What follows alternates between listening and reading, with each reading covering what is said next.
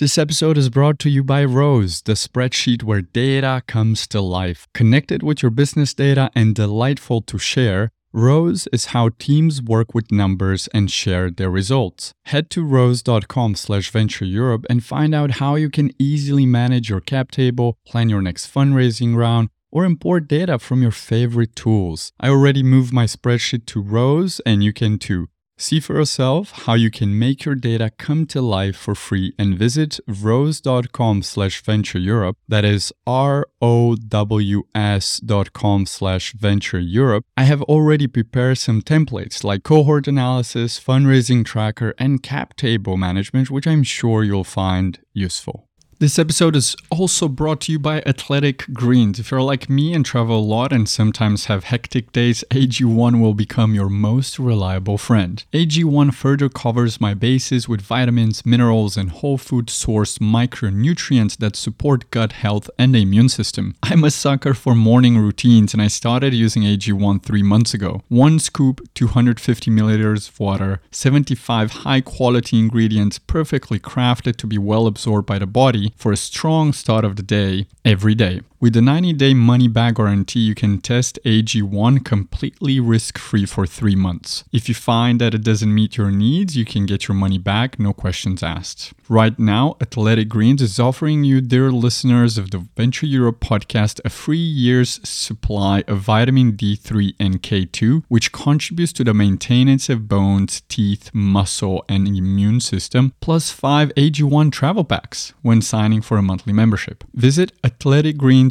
com slash venture Europe. Try it risk free for 90 days, support your nutrient supply, and start a new healthy routine. Top health experts and performers like Tim Ferriss, Andrew Huberman, and Lewis Hamilton recommend Athletic Greens. It also tastes great. Visit athleticgreens.com slash venture Europe to taste for yourself. What's up, guys? Welcome to a new episode of Venture Europe with me, Colleen Fabry. Our guest today is Koen Thijssen, founder and CEO of Insify. At Insify, they modernize the insurance market for Europe's small and medium companies. Prior to founding Insify, Koen was the founder and CFO of Bloomon, a subscription based flower business disrupting the $60 billion flower industry. In 2021, Bloomon was acquired by Bloom and Wild. 12 months ago, they've raised with Insify $17 million round led by Accel with participation from Visionaries Club and Frontline to expand into more markets. During this episode, we discuss about the rocket internet mafia and why there are so many great entrepreneurs coming out of it. Formula One for entrepreneurship is the way he described it. Also, we discuss how he stumbled upon a huge market while ensuring goods at Bloomon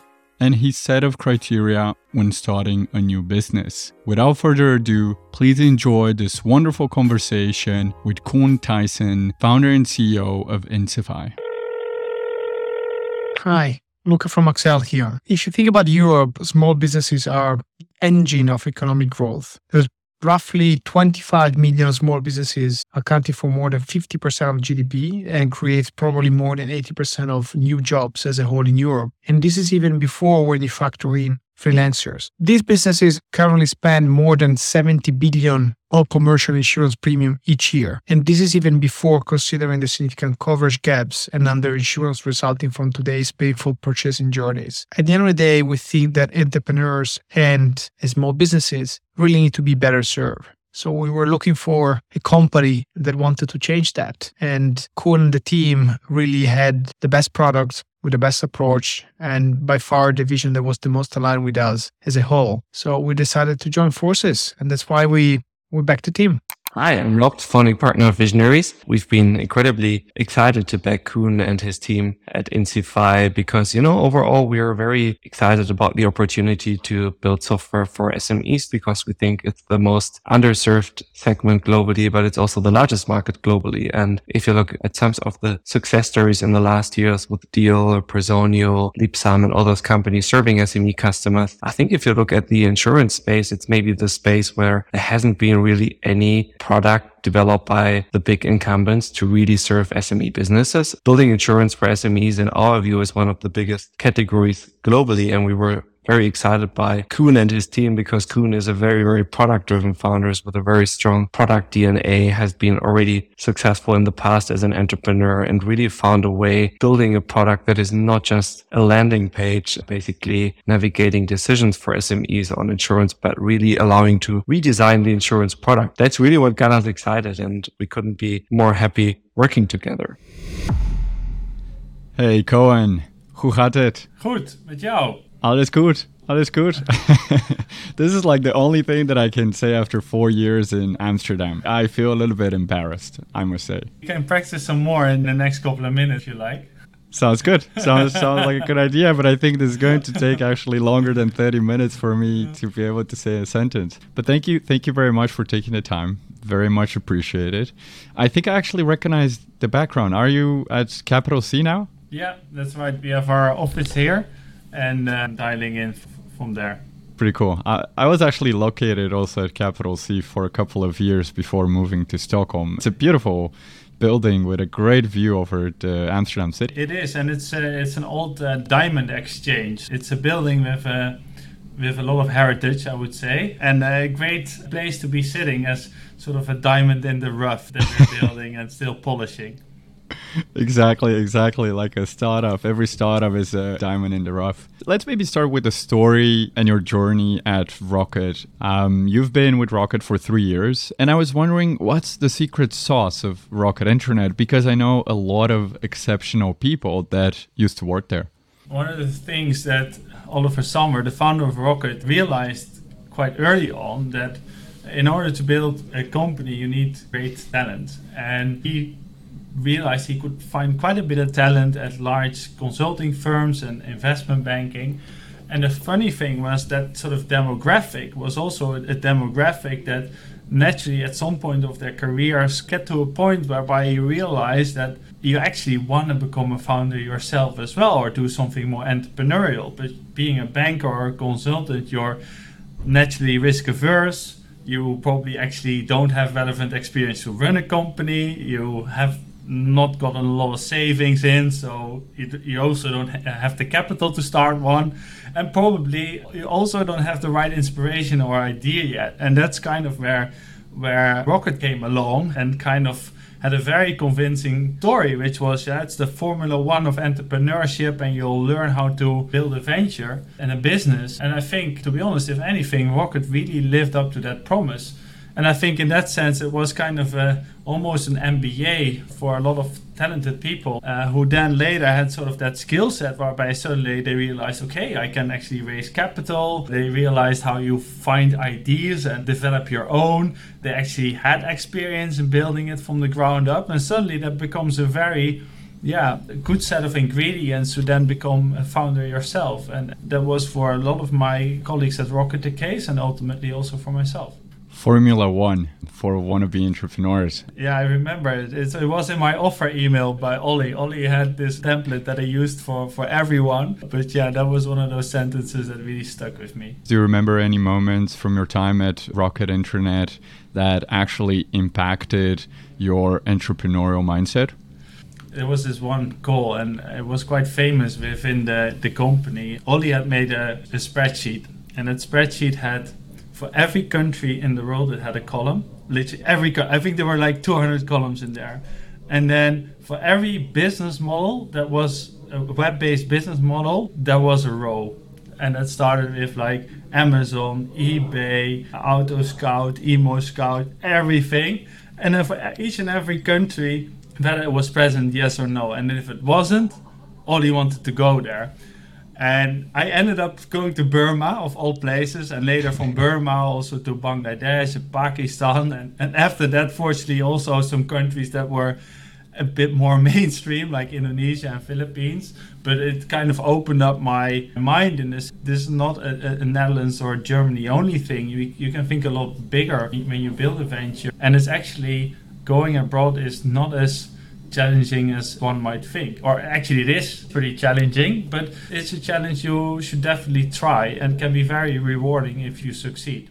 And what was the gap in Bangladesh on the Excel sheet? Oh, there were so many gaps. I went to Burma first, Myanmar, and uh, that was an interesting one because it was an, a country that just started to open up 60 million people so quite a, a big Wow. demographic but literally not a single website being there when, you, when you realize that only half a million people back then were online that kind of made sense so pretty quickly we had the market but there were not a lot of the addressable market wasn't that big in that uh, country.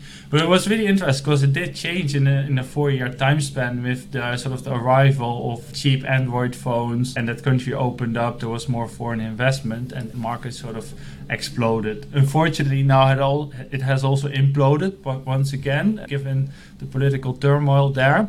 But it was definitely interesting period, a very pioneering period. To give one example, we didn't have a bank account in the first two years. So every month I would go to Schiphol. There was a little bank office there of ABN. I would withdraw $50,000 in cash, put it in my backpack, and fly to uh, Burma to pay the local staff. Which also teaches you a lot, right? There are even such a challenge that there's not a bank account and there are no ATMs in, in the country in which you're active. It's Even such a challenge, you can yeah, you can still navigate. There's still a solution to be uh, be found. Interesting. I do assume that it trains your mindset to look at anything as a problem, and for any problem, there is a solution, regardless that it's a bank account, hiring, or whatever you want to do. Yeah, that's, that's fair. Basically, as an entrepreneur, especially as a founder, I constantly have a list of uh, problems to address. But the good thing is that that list it does change over time. And my girlfriend always says that. Look, I always hear Koen sort of talk about his problems or his challenges, but I hardly ever hear the same problem twice, and that, that's a good sign. So, Formula One for entrepreneurship. You're in banking. You go with Rocket for three years. And then you decide, look, I want to have something of my own. Tell us the story of Bloomon. Yeah, what were the key learnings from that journey that maybe you took with you? So at Rocket, one of the, the, the ventures I, I spent a lot of time on initially was HelloFresh. Initially, uh, it was a massive challenge, very difficult to get off the ground. But as the years progressed, that venture took off. And we realized, hey, this subscription model, it's so powerful what, what else can we do with it? We made a list, uh, different sort of items, and you can be sell it on subscription. And and funnily, flowers had some of the characteristics that we saw in food as well. But I think there were also a few errors in our judgment there as well, a few learnings. So after a couple of years, when I started thinking about Insify, I, I definitely had a couple of criteria like no perishable good not something that doesn't fit through the letterbox. That's time sensitive, that is low margin, low basket value. There were definitely a few challenges in that space. So those were like the key learnings on the key criteria because you had these challenges and like I don't want to go through this again. It was definitely, uh, but look, in some sense, it was worth it as well because the, the the benefit of going into a tough space is that once you're in there and you establish yourself, it becomes very difficult for a second or a third mover to come in and still grab that market away from you. So ultimately, we did manage to build a valuable company, but yeah, going through that pain of scaling up and that uphill battle constantly, that was a very important requirement when I started thinking about my next venture. Do you remember exactly the moment that you start thinking about your next venture? Like, where were you in the journey? How did the idea come to be? How did you go to explore and talk with people? Did you make an Excel, like an Excel list again, just to make sure that your assumptions are correct? Yeah, actually, quite funnily, I didn't make an Excel sheet this time around. It was sort of first-hand experience and came early on in, in the journey with, with Bloomon. Started when we we started having building a team. At some point, I started thinking, what if something happens to my employees? They're driving to our production facility, they're working there. What if anything gets anyone gets hurt? We are liable. I need to have an insurance. So I, I tried to do that online, and it didn't work. Business insurance is just not provided online. So I called an insurance company and they said, well, we don't sell directly to customers. You have to go via an intermediary. So a couple of weeks later, I have an intermediary visiting my office. Very stereotypical experience. 56 year old white male, leather folder under his arm, comes to the office basically to build a relationship and to give advice. And that's basically that advice is a pretext for selling you insurance. And it was such an annoying process. First, you're having like one and a half hours of cups and coffee with this guy. But then two weeks later in my email, I get sign up forms, PDFs, need to print it, fill it out, send it back. It's super annoying, but it, it got worse. Oh, it was really horrible. So ultimately, we got the insurance. Took a while, but okay. But three years in, we just switched offices, new offices, and we got a burglary, and 10 laptops were stolen. And for us, uh, you know, this hurt. It was, there was for us a lot of money. Mm-hmm. First time I actually needed insurance. So I, I handed in the claim, and claim gets rejected. And why? Because we had just switched offices and we hadn't updated our insurance policy and hence no coverage. And the funny thing was, updating the coverage would have not cost us anything, the premium wouldn't have changed. And we had been a loyal customer for so long, but we hadn't done that, hence no coverage, and hence I didn't get to have the benefit of my insurance.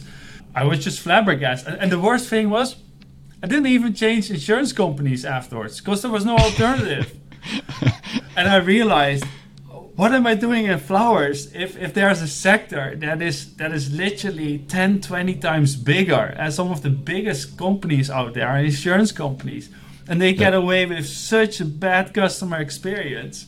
That must be a beautiful sector. I want to be part of that. So that sort of there was a seed planted there, and then, then a couple of years later, I made the switch and I started Insify. What was the first step? You experienced the problem firsthand. There's no alternative. And I'm like, look, I'm just going to build this. What's the first step?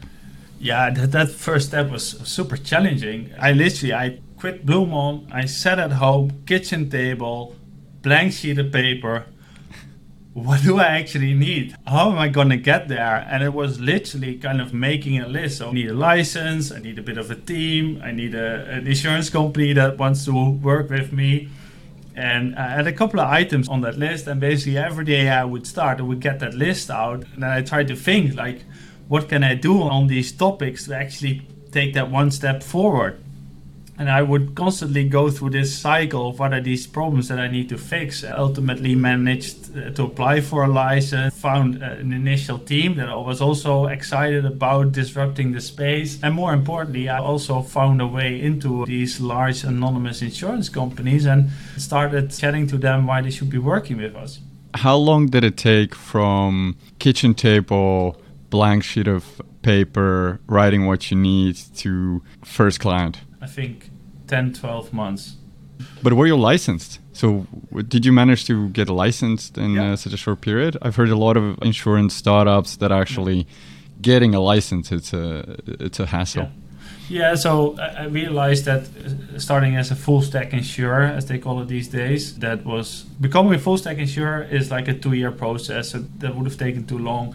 But becoming a broker or an MGA, getting a license was more doable and look, when I asked around in the industry, they told me, yeah, that's not doable. The regulator doesn't like newcomers, especially when you don't have experience in the space. They definitely don't like it. So you're probably not going to get a license. But yeah, it was a matter of trying, also hiring the right talent, bringing people on board with experience. It felt long, those 10, 12 months. Because if you compare it to the previous venture, we sort of had an idea, and one month later, we were live with an MVP.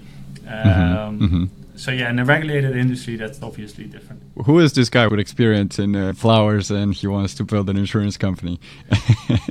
yeah, yeah, and then I and I had to explain to the regulator how my uh, experience was actually relevant but I also did that, the hard work in terms of uh, doing some, following some courses, getting a diploma and stuff. That also helped uh, signaling the, the commitment. And ultimately, I also found a couple of people who'd been in the sector for literally a couple of decades that said, "I believe in this, and I'll I'll help to get you going." And that, that also made a big difference. Give me a sense where you are at the moment with Insify. Yeah, so we actually just launched our third country, 29th of December 2022. We still managed to go live in France. That means today we are in the Netherlands, Germany, France, and we're about 50 people. And it's quite a change. Sort of 12 months ago, we were still 14 people in just the Netherlands. We've had a very, very busy year also with, with a lot of growth. We, have grown almost 5x in, in one year. So it's been a been an exciting journey so far.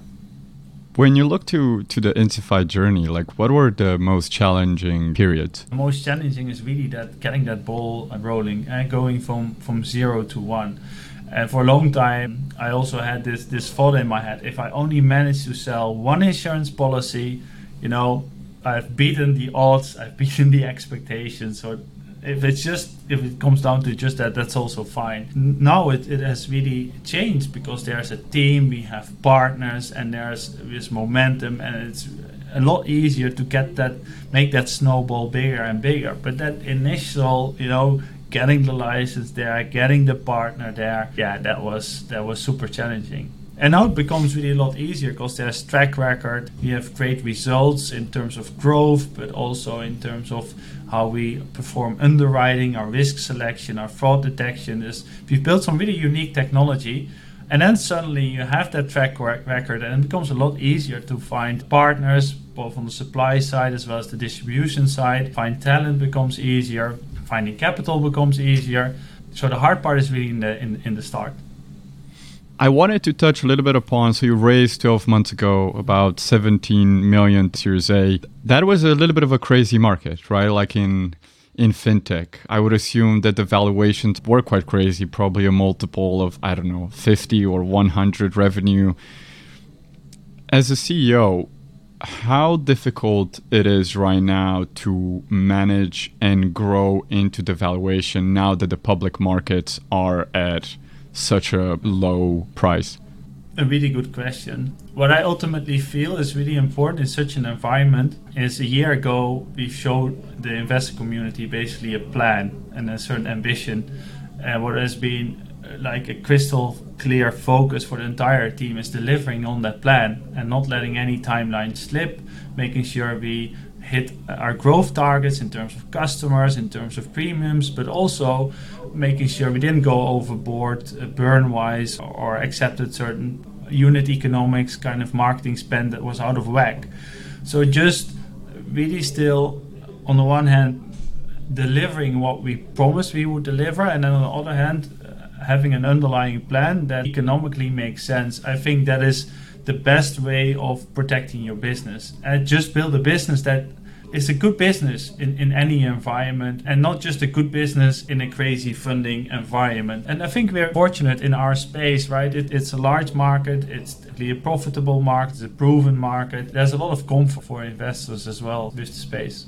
It kind of seems that venture capital is just very cyclical by default. It's just built in cyclicality with the business cycles and you are on one hand pushed to grow almost at all costs when the market is booming and then pushed to cut almost all, all costs when the market is not kind of growing. So being disciplined across the business cycle in ups and downs i think it just takes a lot of courage. I think courage puts it in, in the right way and i think it's also not getting ahead of yourself in the sense like last year it was not right because it was crazy this year is probably not right, but because it's so depressed. So mm-hmm. the truth lies somewhere, so, somewhere in the middle.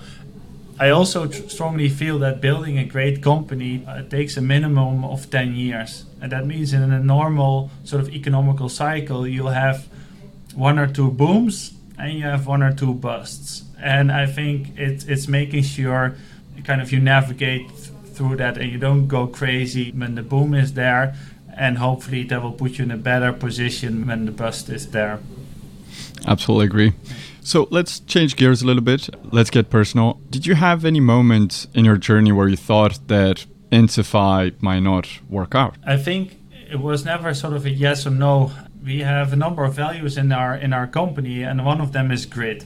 And grit is passion, perseverance, and just hard work. And we knew going into this sector, this is not going to be easy. It's regulated, there are large incumbents, they're well entrenched, they often almost have a monopoly.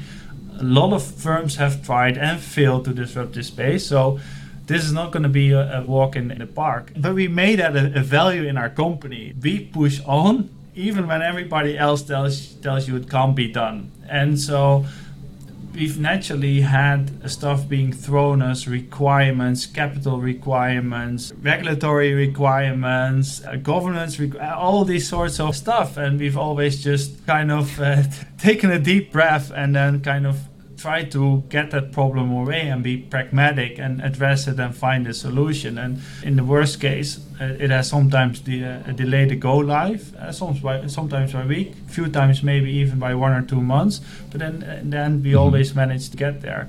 And I think now that b- becomes a different sort of dynamic in the company. So we, we had our kickoff, our Q1 kickoff Monday.